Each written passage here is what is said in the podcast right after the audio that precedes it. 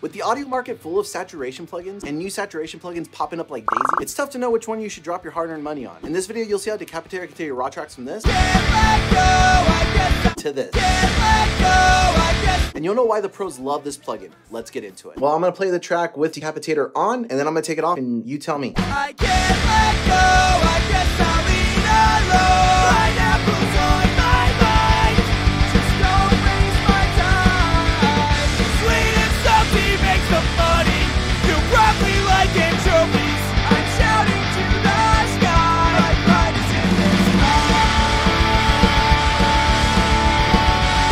Short answer is yes, Decapitator is worth it. So before I show you everything that I did on the track so you can copy the settings and apply them to your own productions, let's talk about the controls on Decapitator and what they allow us to do. The first two important controls on Decapitator are gonna be the drive and the punish. Now think of drive as your input. So you're driving the input of the source material into the analog circuit. And a cool thing to know is if you click on the drive, you can actually see the decibel amount. So drive allows you to go between zero and 10, and then punish will actually do a 20 dB boost into the analog circuit. So if you really want some gnarly distorted tones, you can turn on punish. You're already at 20, and then you're adding more more drive or input signal into the saturation circuit. So you can get some gnarly clipping stuff going. Next control is the low cut. So you're rolling off frequencies in the low end before the analog circuit. So you have like a tom, a bass drum, or a bass, or anything with just like a lot of low end. So it doesn't create flubbiness from the analog circuit. You can roll off some of those frequencies prior to it hitting the circuit so you don't get that nasty flubbiness that we're talking about. And then right next to that is thump, which is adding a little bit of a bump. Think of like a tape saturation circuit where it adds a little bit of bump in the low end. That's all thump is doing. And let me actually show you a visual representation of this. So here is McDSP's analog channel that emulates tape machines. Now the roll off, think of that as the low cut. So let's say we low cut to like 50 hertz and then we wanted that thump on. So thump is gonna add that little bump in the low end and that's what bump is doing. So you get this tape type saturation boost in the low end. And that's all those two buttons are doing. So without thump on, you would just have this slope. Again, a different plugin, but it's just a visual representation of what I'm talking about. Next to low cut, we have tone. Now the best way to think of tone is it is a flat shelf. And when you go towards bright, it's gonna boost more top end and if you go dark, it's gonna boost more low end. Let me actually show you that in another plugin as well. So here's an instance of Pro Q3 that happens to have a flat shelf that we can use. So if on Decapitator you go more towards bright, this is something like this is what's gonna happen, and you go dark, this something like this is gonna happen. So more low end, opposite, and then top end towards bright. Now this is really key to remember in sculpting tones with Decapitator. Those five parameters, drive, punish, thump, low cut, and tone, are all before the analog circuit. So that's how you're gonna mold and shape whatever you want to happen to the analog circuit. The next couple of controls are going to be after the analog circuit. The first knob I want to talk about after the analog circuit is the high cut. Now this is going to allow you to roll off top end frequencies and by default it's like a gentle 60 dB per octave filter. If you hit steep you're going to get a 30 dB per octave so it's a steeper filter. Now this helps because when you add any type of saturation to a source or distortion the top end tends to get these really excited frequencies because of how much saturation uh, harmonics are being added to the signal. This high cut allows you to tame that top end so it doesn't get too fizzy and out of control. And you'll see it later on in some of the track. Right after the high cut is the mix knob. And the mix knob is a blend of the dry and wet signal. And this is really helpful for blending. So if you don't want too much of that saturation characteristic, you can dial it back. And it's really helpful when you're punishing and pushing the drive knobs on something and it's just overwhelmingly saturated and distorted. Dial back that mix knob to flavor and you're all set. And right above that and the last part of the signal chain is the output. Now by default, Decapitator has auto output, which matches the drive input. But because of how much excitement is happening from the saturation characteristics, it tends to sound louder and ruin or mess up my gain staging. So I like to turn it off and then dial back the output by ear by bypassing and re-enabling the plugin to find it where I kind of had it in terms of uh, the gain staging of my mix. Otherwise, if I keep it on auto, things start getting weird and my compressors start acting funny. So just note that when you're using this plugin, yes, auto is supposed to compensate, but really listen to see if it's comparable. That way it's not messing up your gain stage. Now let's talk about the cool stuff about Decapitator. And that is the five different styles of saturation we can choose from. So style A is based on a Ampex 350 tape drive preamp style. It's a tape recorder from like the 1950s. This one is going to be the most gentle or smooth sounding of all the saturation characteristics that we have available to us. So anything you want a little bit of that saturation mojo, but you don't want that mojo to overly affect the sound of whatever source material, that's probably going to be your safest bet to go with. And also just to know, by default, with nothing else on, there's already a tone that's happening with each one of these style characteristics, and you'll see that later in the video. Next is style E, which is based on a Chandler EMI TG channel type saturation circuit.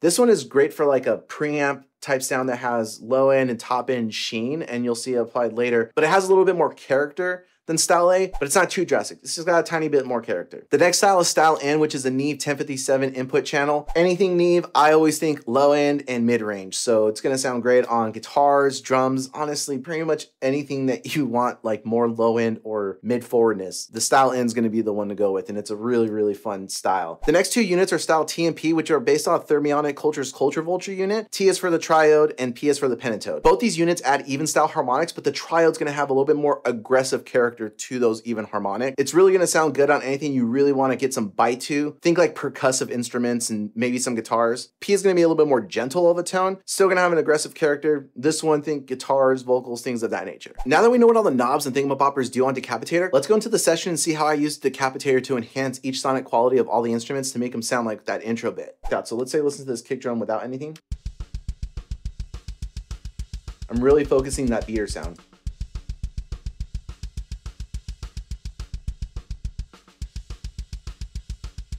And I'm using the E style because I wanted some of that top end sheen for the beater and then I wanted to maintain that low end character of uh, the kick drum.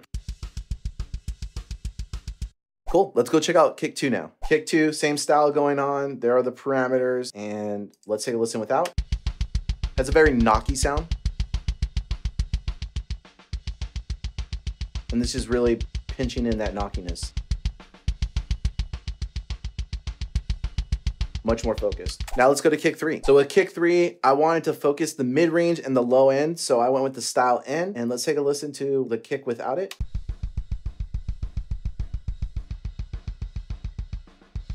Just focuses that kick in that low end. Now let's go check out the snare top. Again, I went with the style E on this one because I wanted that top end for the snare and a little bit of low end umph for the, the body.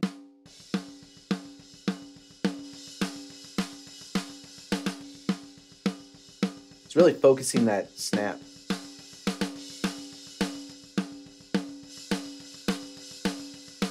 Awesome. Let's go take a listen to the snare bottom now. Same thing with this one using the style E.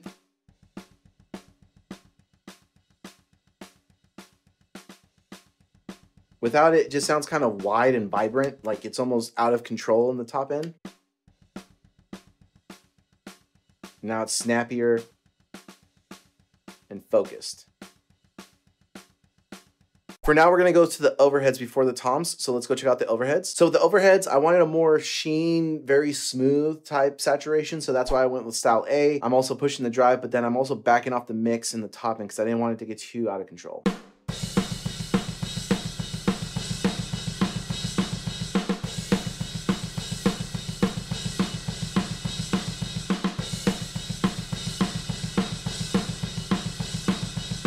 Now let's go check out the mono room track. Now for the room tracks, I really, really wanted to punish them. I just think rooms deserve to be punished. That's how you get so much coolness out of them. So I'm using the punish, ironically, and I'm pushing the drive, rolling off some low end with the thump, pushing towards the bright, and let's take a listen.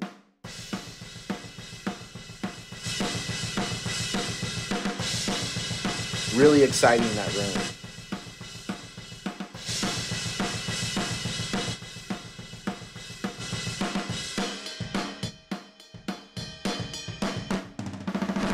Now let's check out the other room tracks. Same thing with these room tracks. I really wanted to drive them. And on the other room tracks and these ones, I'm using the style T because I really wanted to exaggerate the percussive elements of these, uh, these drums.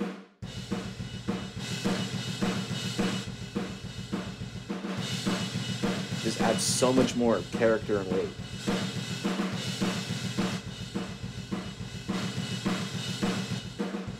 Now let's go check out the toms. So for this tom section, I'm gonna play all the toms together, but I'm gonna show you the settings first because they make more sense in context because of toms hitting one another. They're all pretty much using the same settings. The only difference is like this roll off right down here is probably the only difference on these. Go check out the second rack tom, look at those settings. Yeah, you can see 61, I'm extending it out a little bit. They have the thump on there as well. Floor tom, that one goes down to 47. And there is not a second floor tom, but I still put on an instance. And even without anything happening, it's just still affecting the sound. And let's solo the play it. So let's solo these and then play it. And then with.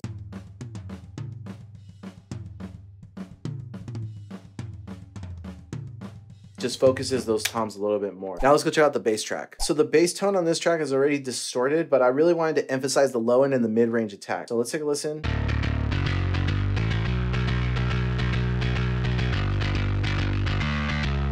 Focuses that low end and that mid-range.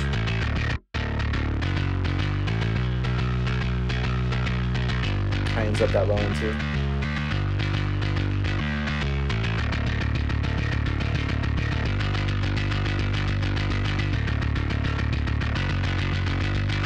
Now let's go check out the rhythm guitars. So I went with style P on the guitars because I didn't want like the triode sound. I wanted a pentode, like a little bit smoother but overly exaggerated saturation sound. And you're gonna notice on pretty much all the rhythm guitars that I did like a little roll off. Uh, let's take a listen to these without Decapitator and I'll bring it in.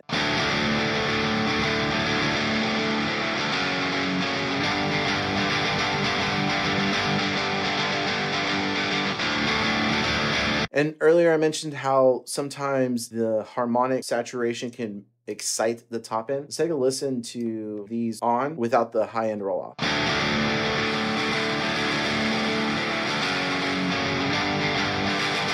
They get fizzy in that top end, so we counteract that by rolling it off a little bit. And then copy and paste.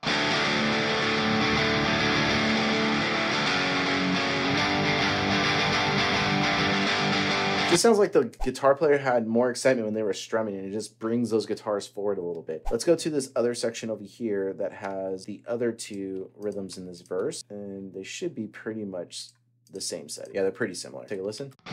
Take a listen without.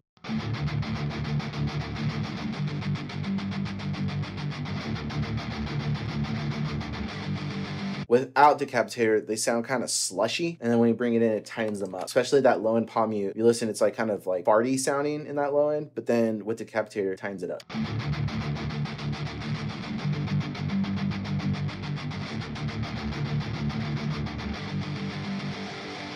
And now let's go check out the first lead guitar over here. This one, not really doing anything too crazy, just really focusing that top end. It was a little too bright, so I wanted to darken it.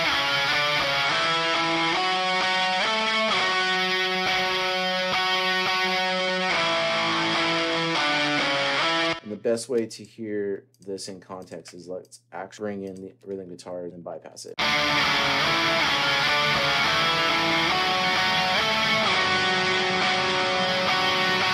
you got that fizziness, it's fighting. Now it's tucked in and it sounds like a wall of guitars. The next rhythm guitar for the chorus is just adding a little subtle weight in the mids as well. Let's take a listen to this one without Decapitator.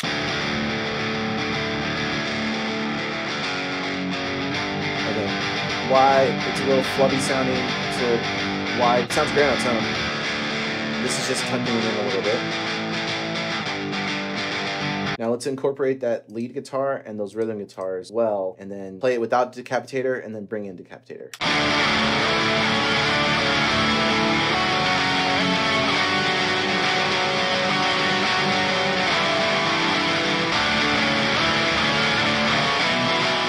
So instead of sounding like several different guitar performances, Decapitator is helping me sculpt them to sound like one big major guitar chord that's coming at us as opposed to separate ones, which is really rad. Then there's this little guitar right here. I didn't really do anything to this one. Remember earlier how I mentioned that even without any processing, Decapitator does something? So as you can see, there is nothing going on, but I'm gonna play it without Decapitator and play it with it, and let's see if you can hear it.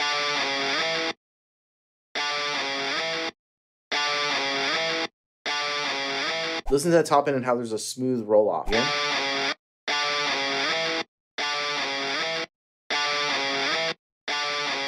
It's just shaving it off very gently and it's going to help it excite the chorus. So instead of automating a filter on the like pre-chorus guitar line like that, you just drop Decapitator, get some saturation harmonic thing going. And that subtle roll off really helps make the entire track come to life when the chorus hits because it's just a very smooth roll off. Whereas if we had it off and those chorus guitars come in, it kind of sounds a little too overwhelming.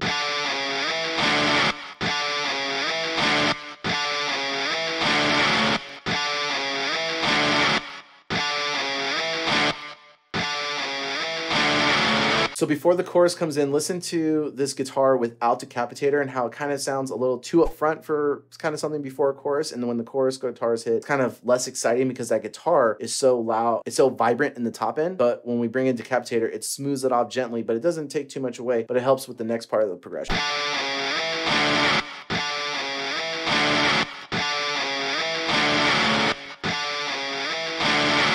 A cool little thing. And then I think there's like another lead, and this is literally just the same settings as the first guitar lead because it wasn't really doing anything, but I wanted some some mojo there, so without.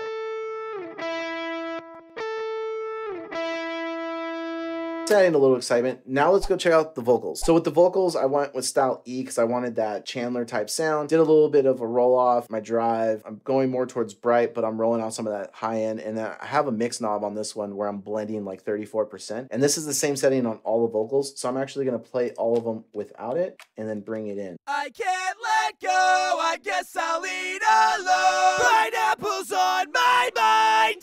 Just don't waste my time. Sweet and salty makes the money. You probably like anchovies. I'm shouting to the sky. My pride is in this pie. Cool. So the next thing is let's listen to Decapitator on the master fade. All right, so these are the settings of Decapitator on the master. I'm getting a little bit of that tape thump thing that I wanted, rolling off 44 hertz. The drive's barely touching, and you'll notice that I'm going a little bit more towards the bright side, but I am mixing at like 25% because I didn't want the saturation characteristic to overwhelm the entire mix. And now let's take a listen to this chorus without it on, and then I'll bring it in.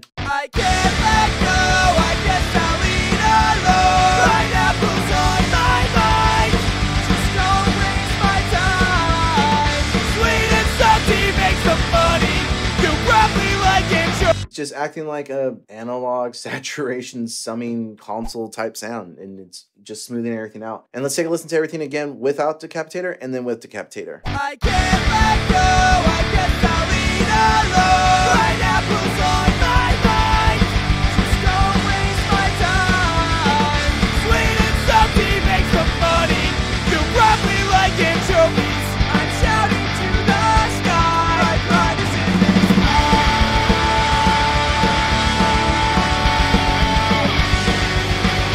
so there you have it decapitator on a raw mix. If you don't already own it highly suggest you go out and get it. Sounds fantastic. It just adding that little bit of saturation and having the power to sculpt it can really help liven up your tracks before you even get started mixing or taking it further into production.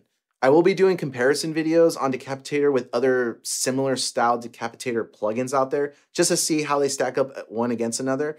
I don't know how they'll do, so be sure to look out for those videos. And if you've gotten this far and enjoyed the video, do us a favor and boop the like button below for the almighty YouTube algorithm. We'd greatly appreciate it, and we'll see you in the next video.